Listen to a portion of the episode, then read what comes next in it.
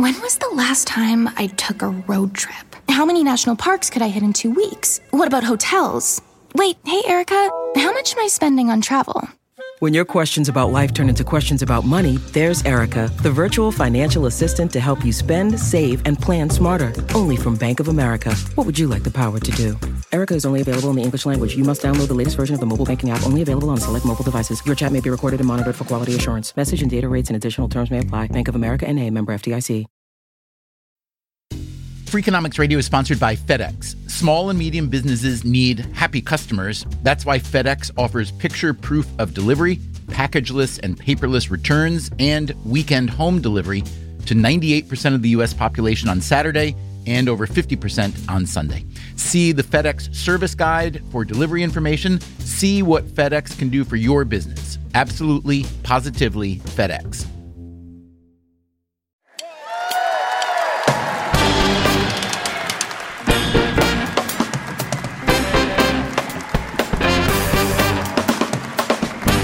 Ladies and gentlemen, please welcome the host of Freakonomics Radio, Stephen Dubner.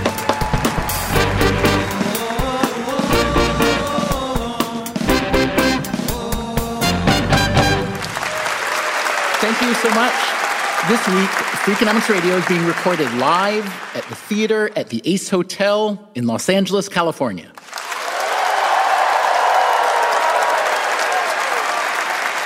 Our show is typically produced in a studio. Tonight, not only do we have the pleasure of working with a live audience, but also live music. So, would you please welcome, in their worldwide debut, the composer behind the music you hear on our show every week, Luis Guerra and the Freakonomics Radio Orchestra.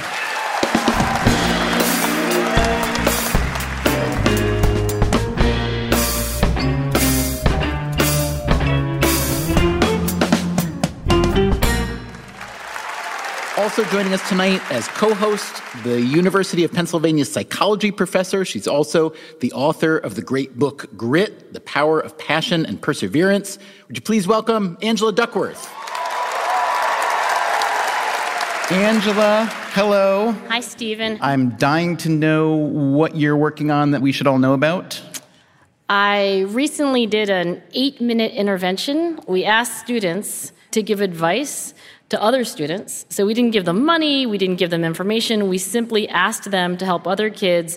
They answered questions about how not to procrastinate, how to stay off their cell phone in eight minutes, and then we followed them for a full marking period. And the students, just by being asked for their advice, got more motivated and did better in school. So, just telling other people what they should do with their lives makes you better off? I, it's kind of, you know, not intuitive because that's everyone does that like all the time. But in this particular case, the way we ask the questions, yeah. I like it. Angela, as you know, we sometimes play a game during these live shows called Tell Me Something I Don't Know. And what we do is we bring on stage a series of guests from various backgrounds and disciplines and we will ask them to tell us something particularly interesting about their field. You and I will then ask them some questions, and then later on, our live audience will pick a winner. The criteria are very simple. Number one, did they tell us something we truly did not know? Number two, was it worth knowing? And number three, was it demonstrably true? And to help with that demonstrably true part, would you please welcome our real time fact checker? He is the head of global insights at Qualtrics. He's the co founder of Five for the Fight, the campaign to eradicate cancer, Mike Maughan. Hey, Mike, uh, first time in LA for us doing the show. You want to tell us some little known facts about LA? So, LA is a unique place. It is illegal to drive more than 2,000 sheep down Hollywood Boulevard. Shocking number of people have been arrested for that in the last two centuries. Uh, the LA Coroner's Office has a gift shop. Just weird. And while San Francisco probably wants to own it, LA is regarded as the birthplace of the internet because the first transmission was sent from UCLA up to Menlo Park in 1969. Now, unfortunately, this is also the birthplace of the Kardashians and animatronic robots. So. Win some, lose some. Mike Maughan, thank you so much. Um, I think it's time to get started. Our first guest tonight, would you please welcome? He is your mayor, Eric Garcetti.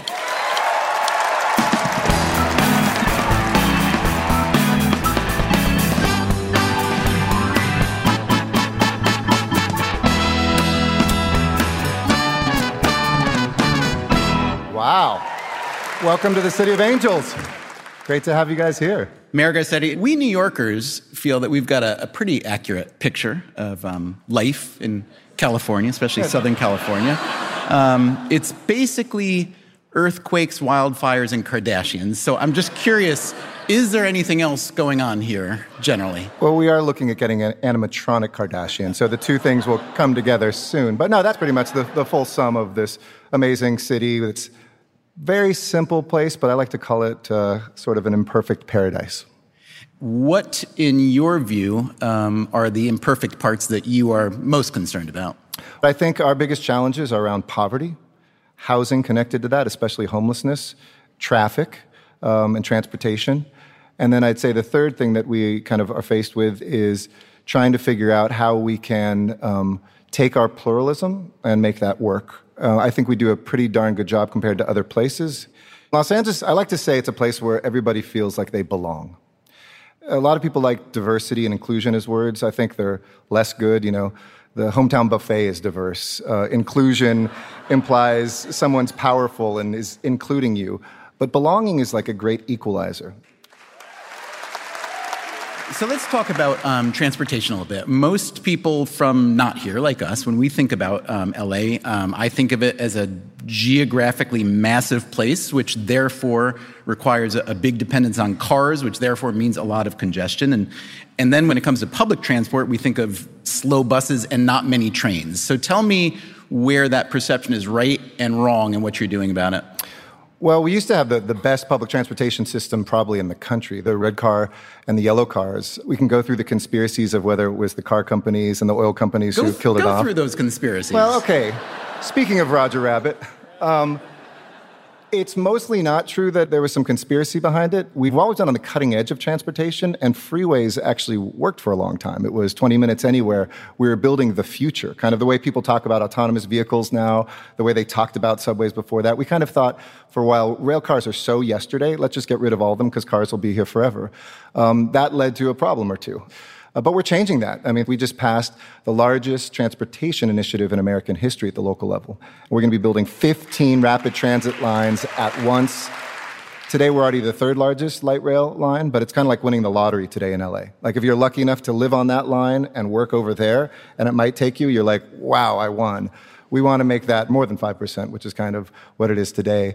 Second, I think we're solving it by trying to plan better communities. We used to segregate away where we work, where we play, where we live, and now we're trying to build communities where you can actually walk. And third, we're kind of on the cutting edge of technology. We are saying yes to testing things here, whether it is connected cars and autonomous vehicles, whether it's things like Hyperloop or uh, the Boring Company. was that Elon whooping? Yeah, that was Elon Musk. If you look under your seats right now, there's actually a free Tesla key uh, for everybody. You're a winner. You're a winner. Uh, um, I'd like to fact check you are a politician for promising something. it's inspiring to listen to you. But if there is one secular trend that is indisputable, when you look at generations of young people who grew up in the 60s compared to the 70s and then on up to the millennials, that young people are getting more cynical yes. and less trusting of politicians and political institutions. What is your message to the young people today? Well, two things. You, you diagnose exactly right. Um, I think it's, uh, I'm going to get fact checked on this, shoot. There's some polling company that every year polls America's trust in institutions. There's 15 different institutions, and only three in America are above 50%. Uh, police, just barely, the military, and small businesses.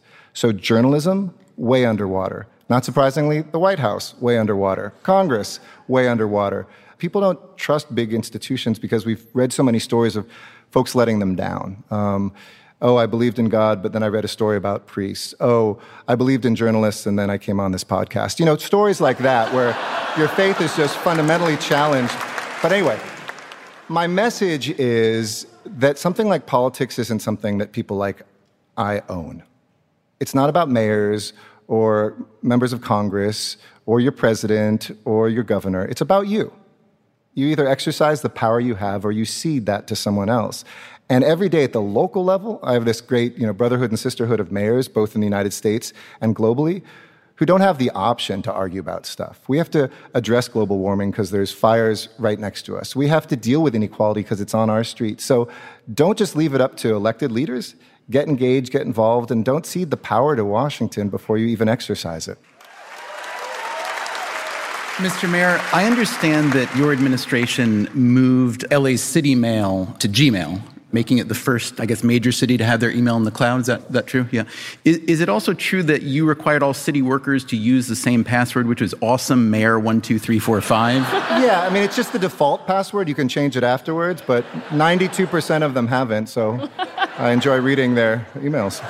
Now, speaking of you knowing um, so well the data, LA was recently acknowledged, I believe, as the best U.S. city at using data to drive governance. Yeah, it's kind of like being the tallest building in Wichita, but we'll, we'll take it. No, no, I, all kidding aside, we're, we're proud of opening up our data and sharing it with journalists and hackers and people who can use this data. I mean, the positive sense of hackers, yeah. who can come in and do things uh, to empower the city. Can you tell us something that you learned through use of administrative data that yeah. otherwise either the identification of a problem or the idea of a solution that you wouldn't have known? So everybody's watched Chinatown, the great movie. Um, how we stole water from Owens Valley. Owens Valley is what? Um, who administers? It's, it's it's it's a number of counties up there uh, that are run by those supervisors. But Los Angeles, the city of Los Angeles, I learned this: our land holdings in Owens Valley are larger than the entire city of LA. And I realized we need to do something, especially because of the drought. And I found out, here's the statistic, uh, that 260 million gallons of water a day was going from our toilets and our sinks uh, to the Hyperion water treatment plant right next to LAX. And we were cleaning it up to no longer be contaminated and then flushing it out to the ocean. And that was about three times the equivalent of the LA aqueduct. So, what w- uh, William Mulholland had engineered to come to LA, we could essentially quadruple the amount of water uh, in this town uh, from those two sources by simply recycling 100% of that, which we announced two months ago after working on this for a few years, we would do and we will accomplish. But yeah, I mean, if, I, I think literally it was one of those moments where if I hadn't read that number, I don't think I would have made that decision, and I don't think we would have kind of done the biggest infrastructure change to our water in 100 years. So, what were you like when you were, you know, 16 years old. What was your social group? My social group was theater nerds. Um, you were a theater nerd. Yeah. There's 10 of us here, and we, we all Wait, keep like, in touch. Like stage Thanks crew? for coming. No, I was uh, on the stage, and um, I was uh, kind of a budding activist, I would say. I mean, I'm I was this weird mix that's reflective of this city. I'm your average Angelino. I'm, I have an Italian last name. I'm half Mexican, half Jewish. I was really into human rights, and I kind of found my place in those two things, like being in and of the world, trying to you know pursue human rights stuff, and um, getting on a stage when you're scared is I don't know. Can we swear here? Sure. Scared as. I mean, it's your city. You shouldn't be asking us if you should. You can swear here. You guys can all swear tonight. Yeah, thanks. Appreciate it. Oh, speaking of favors, um, Luis Guerra, our band leader, apparently has a few parking tickets. Oh, I know, and I thank him for those. Keep on doing it, man. We need that. We need that revenue. More firefighters, you know, longer hours at our library. Keep parking.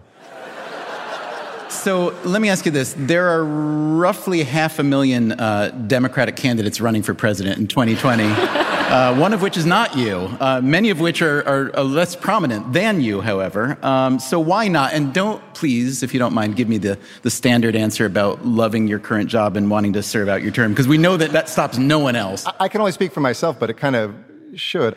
Look, in politics, people live so much of their careers oftentimes in the future that um, they ignore the present and what they have. And that's not just for politicians, that's all of us, right? We're always like, uh, cool, I got an iPhone 8, like, when's 9 coming out? Uh, it is something that we have to discipline ourselves. And I went through it and I thought I ha- had something, I still would have something to add to it, but it's very difficult to be the CEO of a city. And if you have a conscience kind of not run that city. If a, a teacher's strike, like we had in January, breaks out, or an earthquake comes, God forbid, life's long and we'll figure out the future, I would say.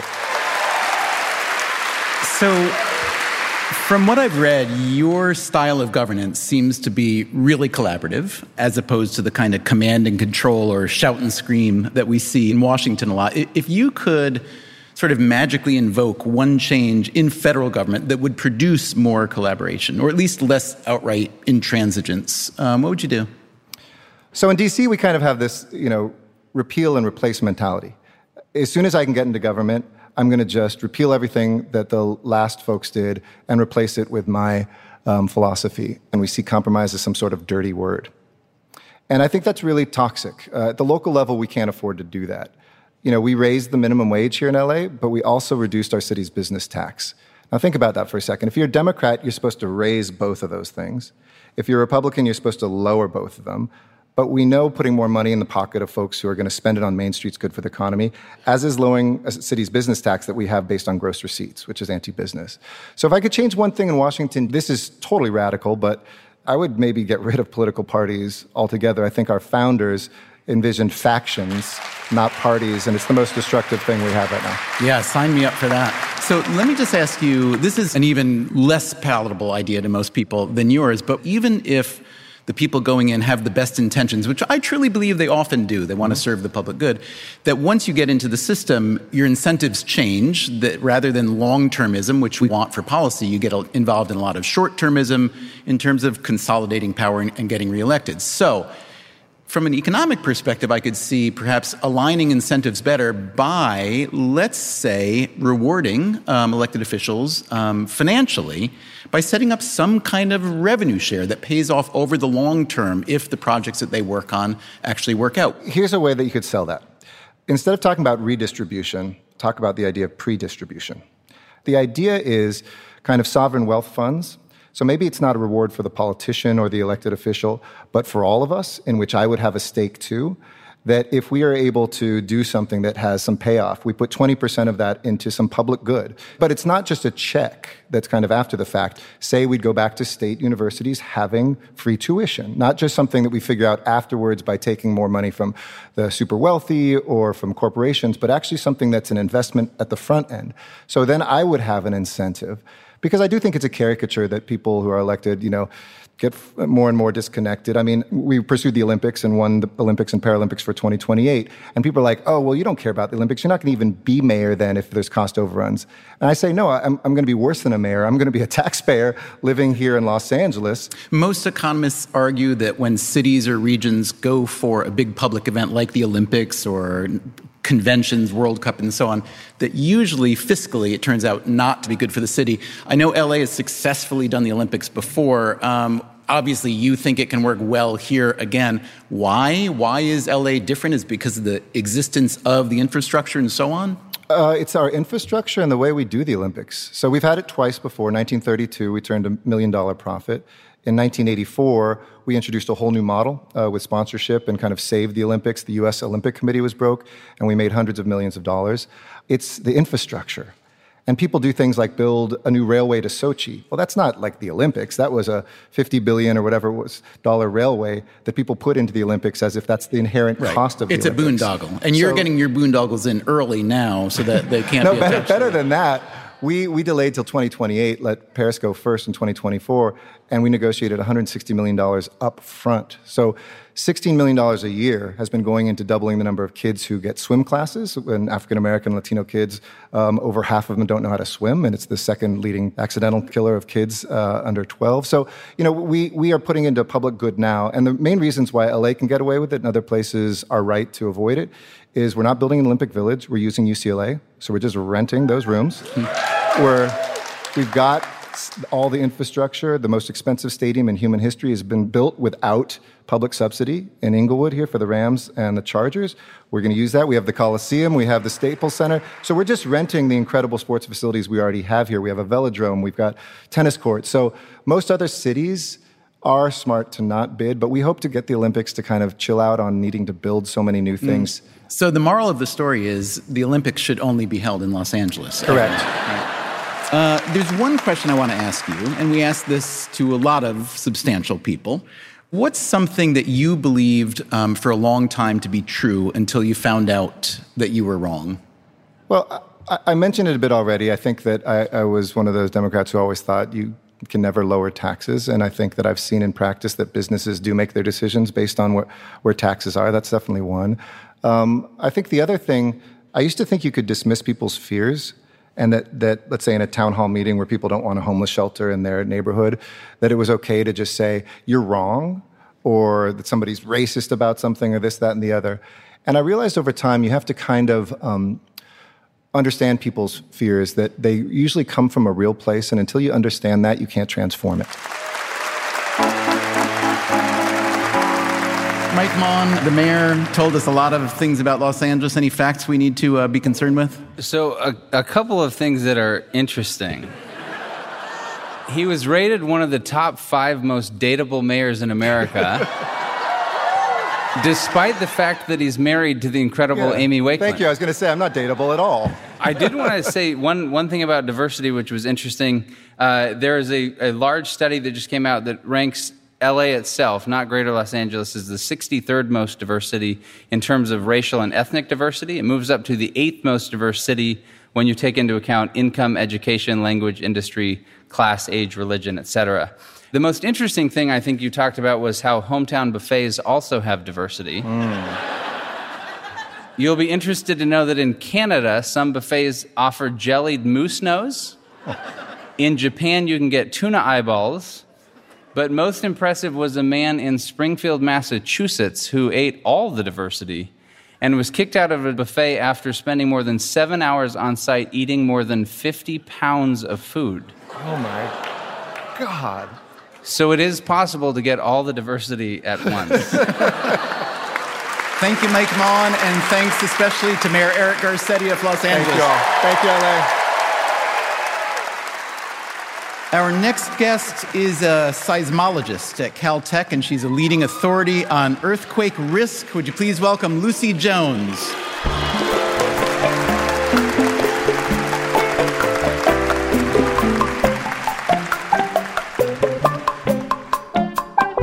Okay, Lucy, uh, it was so interesting to me that um, people clapped uh, for earthquakes. um, so uh, uh, tell us something uh, we don't know about earthquakes. Let's Well, start there. I think most people think of California as a place with a lot of earthquakes.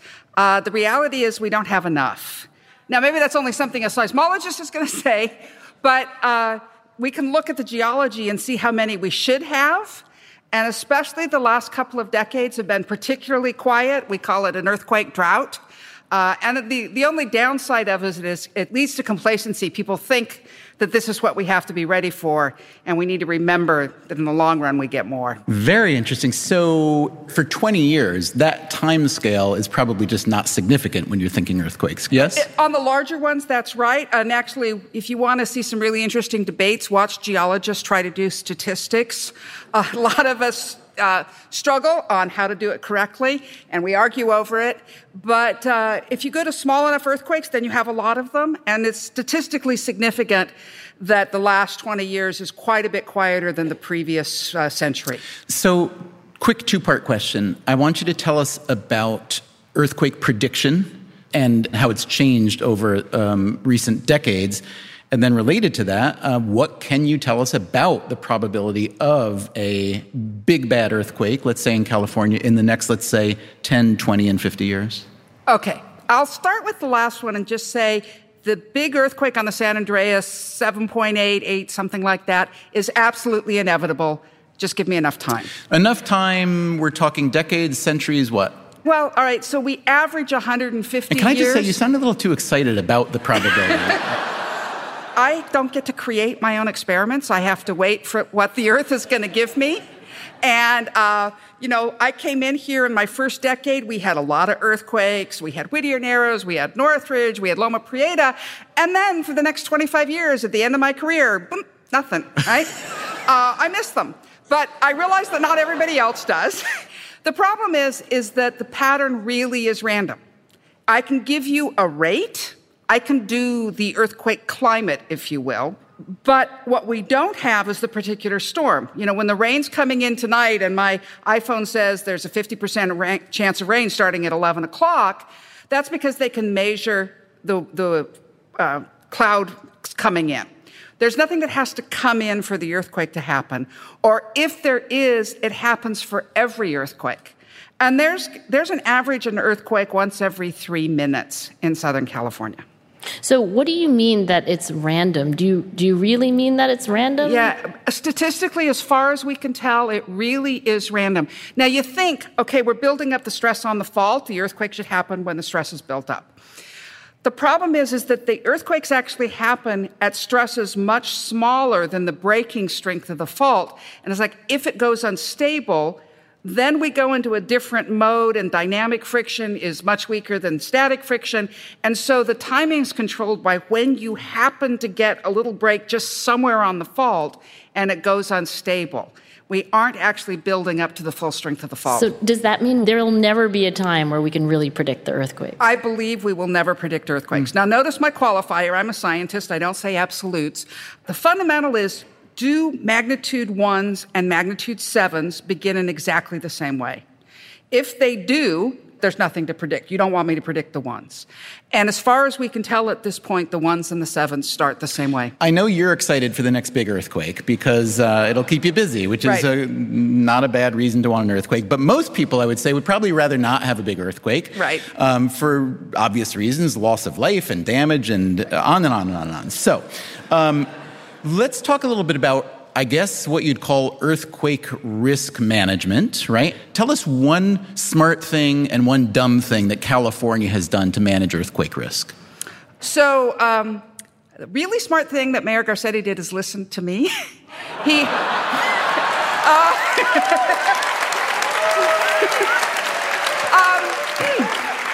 He invited me to City Hall. We had a long discussion. We ended up creating a cooperative project where the U.S. Geological Survey, who was my employer at the time, put me in City Hall, and together we created a resilience plan.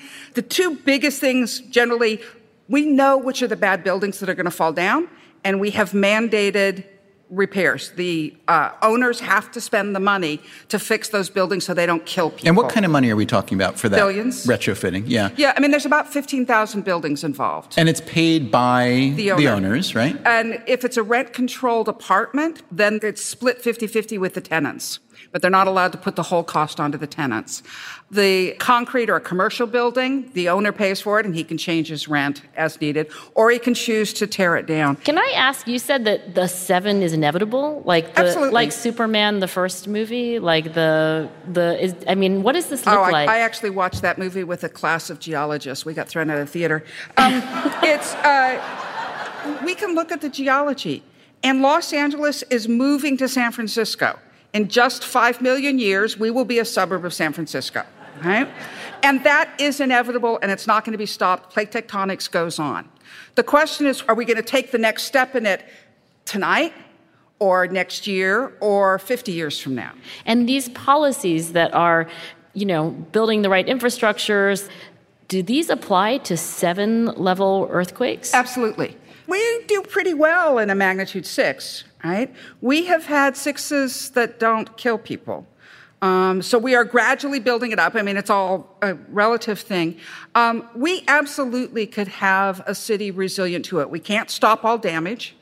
We could do a better job with our water system. You know, all that, that Los Angeles aqueduct he was talking about, it crosses the San Andreas Fault in a wooden tunnel built in 1908. And the tunnel is nine feet in diameter, and the expected fault offset will be 12 feet, so it won't exist after the earthquake. Okay, Mr. Awesome Mayor, what have you done about that? um, they are planning the engineering solution now. um, how much greater is the risk of dying in an earthquake in California versus, let's say, New York?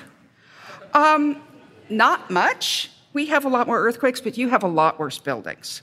There was a study that said what's the expected money to be lost in the different urban areas. Los Angeles is number one, San Francisco is number two, Seattle's number three, and New York is number four. Um, I understand that earthquake insurance is not required in California and that roughly just 15% of property right. owners have it. Um, should it be required? Ah, uh, that, that's a different policy question than science, but um, it is going to hurt our economy very badly. You can look at what happened to San Francisco in 1906. It was the only city that mattered on the West Coast in 1905. That earthquake happened and essentially destroyed the whole city. The next decade, is the biggest growth decade in the history of Los Angeles. People gave up on San Francisco and came south. Their economy went down for decades. And you can argue that San Francisco never regained its position. Mike Maughan, uh, Lucy Jones says the big one is coming and she can't wait. Um, is there, um, did you turn up any facts that are worth uh, revisiting? There is, in theory, this sliver of land between the fault and the ocean where that, that will break off, and then LA would slide past San Francisco. So that's a, a real thing. I, would bet on that. In five billion years. Yeah, well, sure, right. but what's time? um, on, a, on a positive note, earthquakes are the only natural disaster not affected by climate change. Lucky us. A few things to add. We, we are in this earthquake drought. We're also in a drought of, of moral leadership, human intelligence, and good Nicolas Cage movies. Uh, Mike, thank you, and Lucy Jones, thank you so thank much for being on our show tonight. That was great.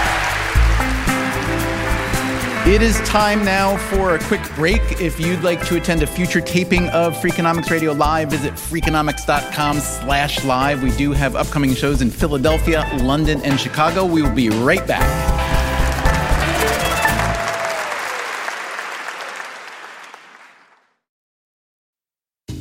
Freakonomics Radio is sponsored by Amica Insurance. Amica Insurance is all about empathy. They know your auto, home, and life insurance are more than just policies. Home insurance is about protecting the life you've built. Auto insurance is there to protect you on the road ahead. That's why Amica takes a consultative approach to help protect what matters most to you. They are a customer owned insurance company that puts your needs first, and their representatives are available 24 7 for claim related matters. As Amica says, empathy is our best policy. Take your business further with the smart and flexible American Express Business Gold Card. It's packed with benefits to help unlock more value from your business purchases. That's the powerful backing of American Express. Learn more at americanexpress.com slash business gold card. Freakonomics Radio is sponsored by Cars.com. Have you heard about the Your Garage feature on Cars.com? Here's how it works you add your car to your garage to track its market value and cash in when the time is right to sell. Track both your car's historical and projected value. When it's time to sell, easily secure an instant offer from a local dealership or sell it yourself on Cars.com. Start tracking your car's value with your garage on Cars.com. Welcome back to Freakonomics Radio Live. I'm Stephen Dubner. My co host is Angela Duckworth. Our live fact checker is Mike Maughan. And we've got live music tonight from the Freakonomics Radio Orchestra, which includes composer and bassist Luis Guerra. On drums, Mike Longoria. On guitar, Jimmy Messer. On horns and strings, Dan Weinstein. And on keys and good vibes, Khalil Sabah. Would you please welcome now our next guest? He is Executive Director of the Port of Los Angeles, Gene Seroka.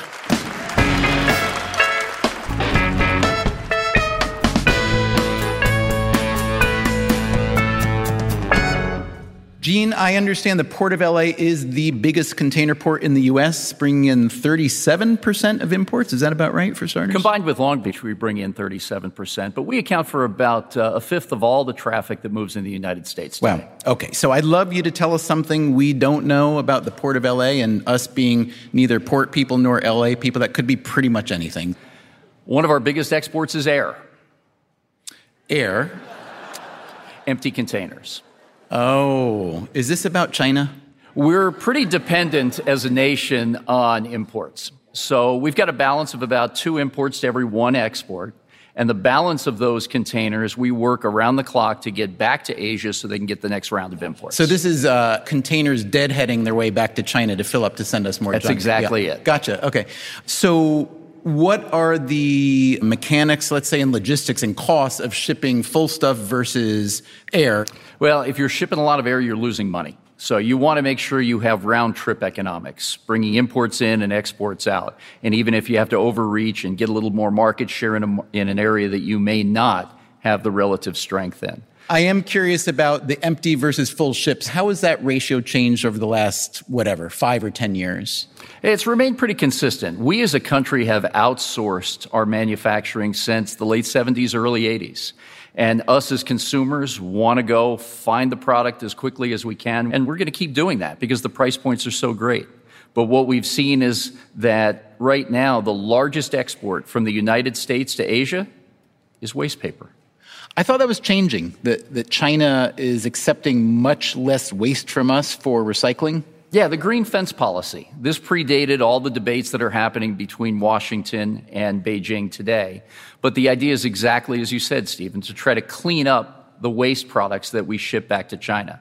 Now, waste paper goes back, gets refined, and it makes those corrugated boxes that ship our TVs and our washing machines back here to the U.S. Big question. Um, we're kind of in the middle, maybe, of a historic confrontation between the U.S. and China on trade and tariffs. I'm curious to know how this whole political chapter has been affecting business at the port. The numbers at the port today are at record highs. You look under the hood, it's a little bit different recently. We've seen a lot of imports advanced to get underneath the tariffs or taxation. And we've seen a paucity of exports, or really a precipitous drop of exports, because the retaliatory tariffs and the fact that those goods aren't as marketable as they have been in the past. A drop in the exports because they don't want the stuff to get there with the uncertainty of knowing what the retaliatory tariffs will be, or just because it's already taken effect here? A little bit of both. Yeah. When things are going on in DC or Beijing, when there's disagreements and so on, your logistics must run on a very, very, very long time frame. And I'm curious to know when the butterfly flaps its wings in one of those places, how long it takes to get to you. Yeah, realistically speaking, it takes about six months of thought that goes into bringing cargo back here to Los Angeles. So there's a merchandiser somewhere with a big retailer in the Midwest that says, I want to buy 20 million widgets. They put an order into a factory. Those goods are manufactured, they're put into the supply chain and moved all the way through and get here to LA. So when you and I decide that we want to go online and buy something and get next day delivery, all of that has taken about six months of thought beforehand. I understand that the port caught more than um, 1,500 kilos of meth that was being smuggled to Australia. So, my first question is Isn't meth really easy to make, and shouldn't Australians be able to make their own? Was that question not in your purview as a No, port? no, I wouldn't claim to be an expert there. Okay, well let's let's talk about um, contraband generally. I'm curious about port security. So tell us what you're willing to about people doing what they shouldn't be doing uh, with your ships coming in or out. Yeah, port security is one of the biggest aspects of what we do on a daily basis. We have one of the nation's only sworn and civilian police forces. They work directly with all the allied agencies, and imagine from the FBI to the CIA, Secret Service all kinds of folks to share intelligence and try to stop the bad guys. There could be anything from getting into our systems to find out where our money is flowing, how bank accounts are used both here and overseas, to get ships to move in the wrong direction and cause havoc. All of the above and much more. And who's doing that? Bad guys. Mike Maughan, uh, Gene Seroka, who runs the, the Port of LA. America's Port, Stephen. Oh, America's Port. Gene Seroka has been telling us about the ins and outs of the port. Anything worth calling our attention to? So, you mentioned that in January, the port caught a lot of meth that was being smuggled to Australia. The drugs were hidden in metal boxes labeled as loudspeakers. Now, to Stephen's point, making meth apparently isn't that hard. Um, don't worry, I opened an incognito browser to look at this. there are four primary ways to make meth in the US, but they have a totally different method that the Mexican cartels use, so it all depends on the flavor you like. Last month, a large Australian newspaper ran a headline that says meth remains our country's illicit drug of choice. Exclamation point. They're very thrilled about it. So there you have it. Gene Seroka, thank you so much for joining us tonight. It is time now uh, for our final guest. She works at the Jet Propulsion Lab in Pasadena. Um, and she is specifically with a NASA division called Planetary Protection. Would you please welcome Moogega Stricker?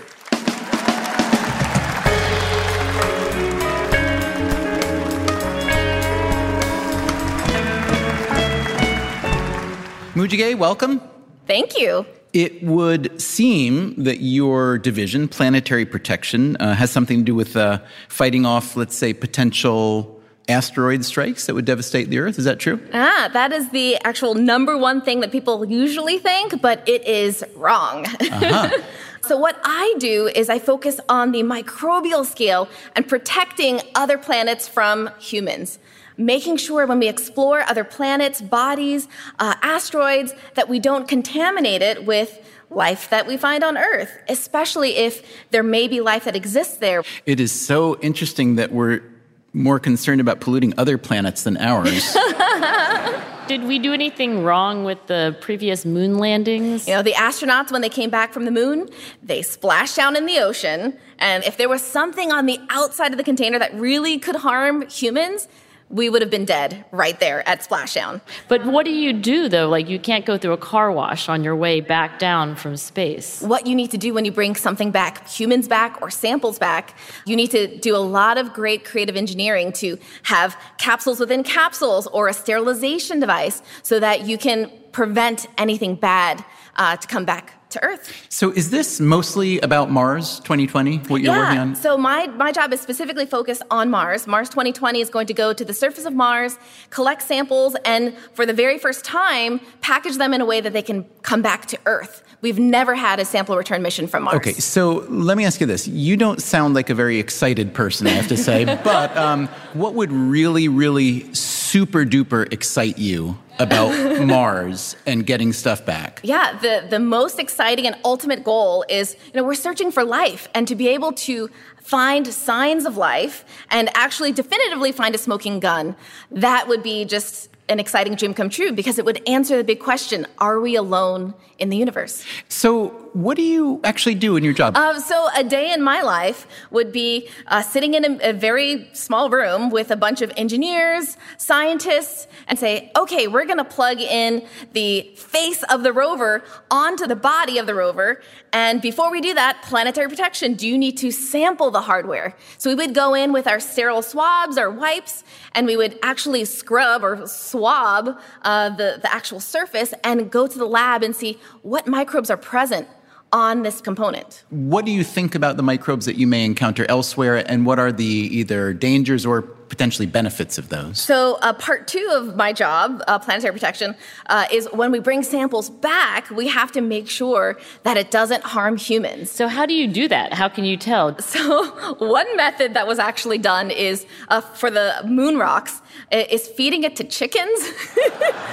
I'm not sure why they selected chickens, but it's just one of those tests. How do you prove that you're not going to kill anybody? So I imagine that this is, uh, you know, such a specific career that not a lot of girls and boys think that they're going to grow up to be part of the planetary protection lead for Mars 20.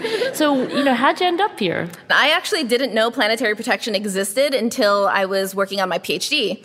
Uh, so I was working on plasma sterilization, and they had a project that used plasma to sterilize spacecraft surfaces because it's really tough. You can imagine when you're innovating these new materials and new spacecraft, a lot of these aren't uh, capable of going through high temperature heat sterilization processes. So they need other alternative methods. Plasma was one of those alternatives. So as an undergrad, I studied physics.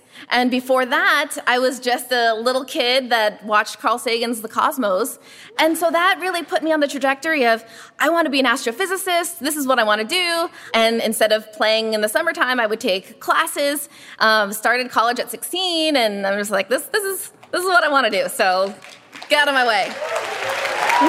so, can I ask you, though, um, just to be clear, there are some people at NASA who are protecting us from the asteroids? Yes. Don't worry, they exist. They're doing their things, you know. Can you give me some detail on that when you say they're doing their things? And also, you're called planetary protection, which I find to be a very misleading title. I'm not going to lie to you. So, what are, what are they called? They're called planetary defense.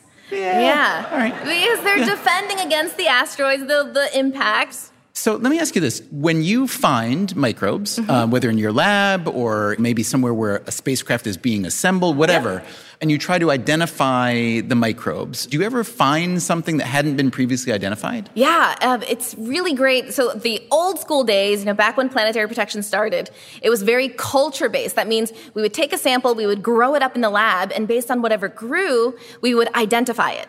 And now that we've fast forwarded to DNA based analysis, we've seen so much more. Um, point, if you look at the soil, 0.1% of microbes in the soil are even able to be grown in a lab. So it's just a tiny sliver of what exists. Um, so yeah, we discover so many new things. There are actually hundreds of new species that were discovered just in our assessment in the spacecraft assembly facility and no on spacecraft. kidding. Hundred, And over hundred. Once you make that discovery, do you try to find it elsewhere on the Earth? Yeah, that's the beauty of DNA sequencing and databases that are accessible worldwide. Uh, there was one microorganism we found in our clean room, um, and the same type popped up in uh, some lake or ca- uh, cave in China. So we're kind of 23 and meing all of the bacteria that exists around the world. And what does linking that information actually get you? How, how does it advance the science, or what does that enable you to do that otherwise wouldn't have been possible? So, for example, a lot of the medical devices industry, the, when, if you go in and you get a colonoscopy or an endoscopy, right, and you, you want to make sure that they clean it off and everything is kept nice, right, uh, we discovered that in the process of sterilizing these devices, they use something called a biological indicator. This is the hardiest, strongest champion of microbes that if we kill that, we've killed everything else right? And so this biological indicator has changed over time because we've discovered these new microbes. And in our clean room, we've discovered a microbe that knocked off that biological indicator, that gold standard. So I've read that you once appeared on a reality TV show called King of the Nerds. This is true? You have really great researchers. and uh, and we've also read that um, part of the competition was to compose and perform a nerd anthem, Yes. and that your anthem was called "Nerds Are King." Is this all true? Yes. So I believe that um, our band has found "Nerds Are King" online, and they're willing to back you up if you're willing to sing it. You good with that? that, sounds great.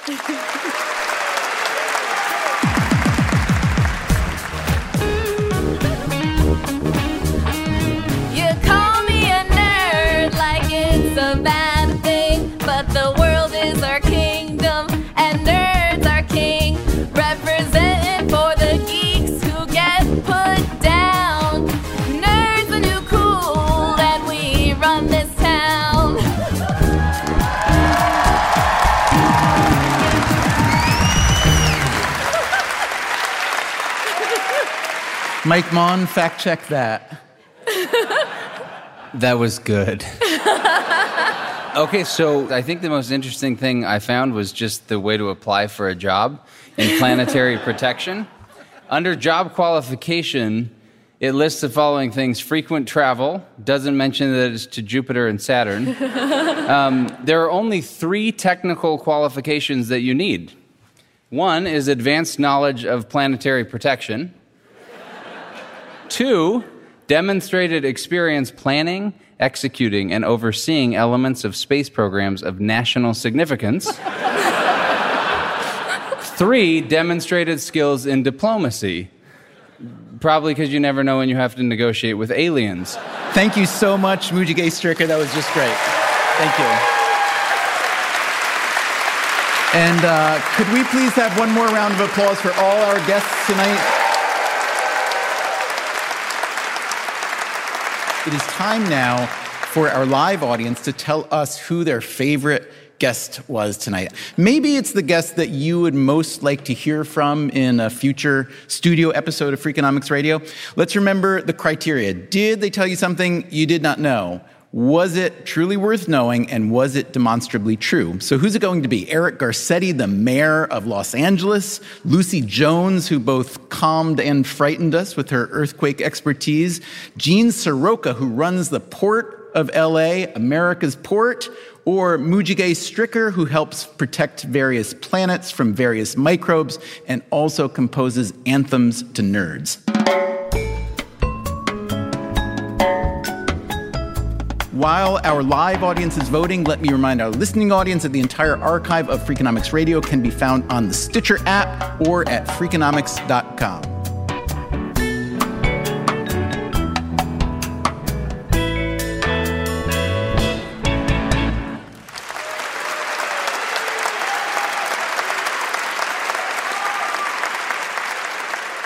Okay, the audience vote is in. Once again, thank you so much to all our guest presenters and our grand prize winner tonight for telling us about planetary protection. Moogega Stricker, congratulations. Moogega, to commemorate your victory, we'd like to present you with this certificate of impressive knowledge. It reads I, Stephen Dubner, in consultation with the great Angela Duckworth and Mike Maughan, do hereby attest that Moogega Stricker told us something we did not know, for which we are so grateful.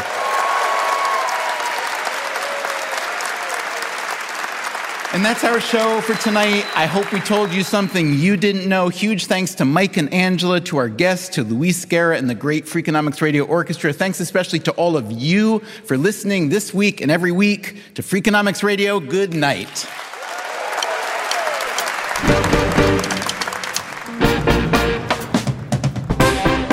Coming up next time on Freakonomics Radio, we head north to San Francisco, where we hear from the president and co founder of Lyft, also, an engineer who's looking 10,000 years into the future, a hydrologist who's been mapping the world's water supply, and a microbiologist who's been working on a new form of birth control. So, sperm will never get into that crazy motility mode. And they just keep swimming. They have no idea that they are so close and so far away. That's next time on Freakonomics Radio. Freakonomics Radio is produced by Stitcher and Dubner Productions. This episode was produced by Allison Craiglow, Morgan Levy, Greg Rippin, Harry Huggins, Zach Lipinski, Corinne Wallace, and Dan Dzula. We left Matt Hickey behind in New York to hold down the fort. Special thanks to Andrea Johnson and KCRW for their partnership on this show, also to the historic and wonderful Ace Hotel Theater. Our theme song, Mr. Fortune, was originally recorded by The Hitchhikers. It was performed here by Luis Guerra and the Freakonomics Radio Orchestra. All other music was composed by Luis. You can subscribe to Freakonomics Radio on Apple Podcasts or wherever you get your podcasts. The entire archive is available on the Stitcher app or at freakonomics.com, where we also publish transcripts and show notes. If you want to hear the entire archive ad-free plus lots of bonus episodes, go to stitcherpremium.com slash freakonomics. We also publish every week on Medium, a short text version of our new episode. Go to medium.com slash freakonomics radio. We can also be found on Twitter, Facebook, and LinkedIn, or via email at radio at freakonomics.com. Freakonomics Radio also plays on many NPR stations, so check your local station for details. Thanks for listening.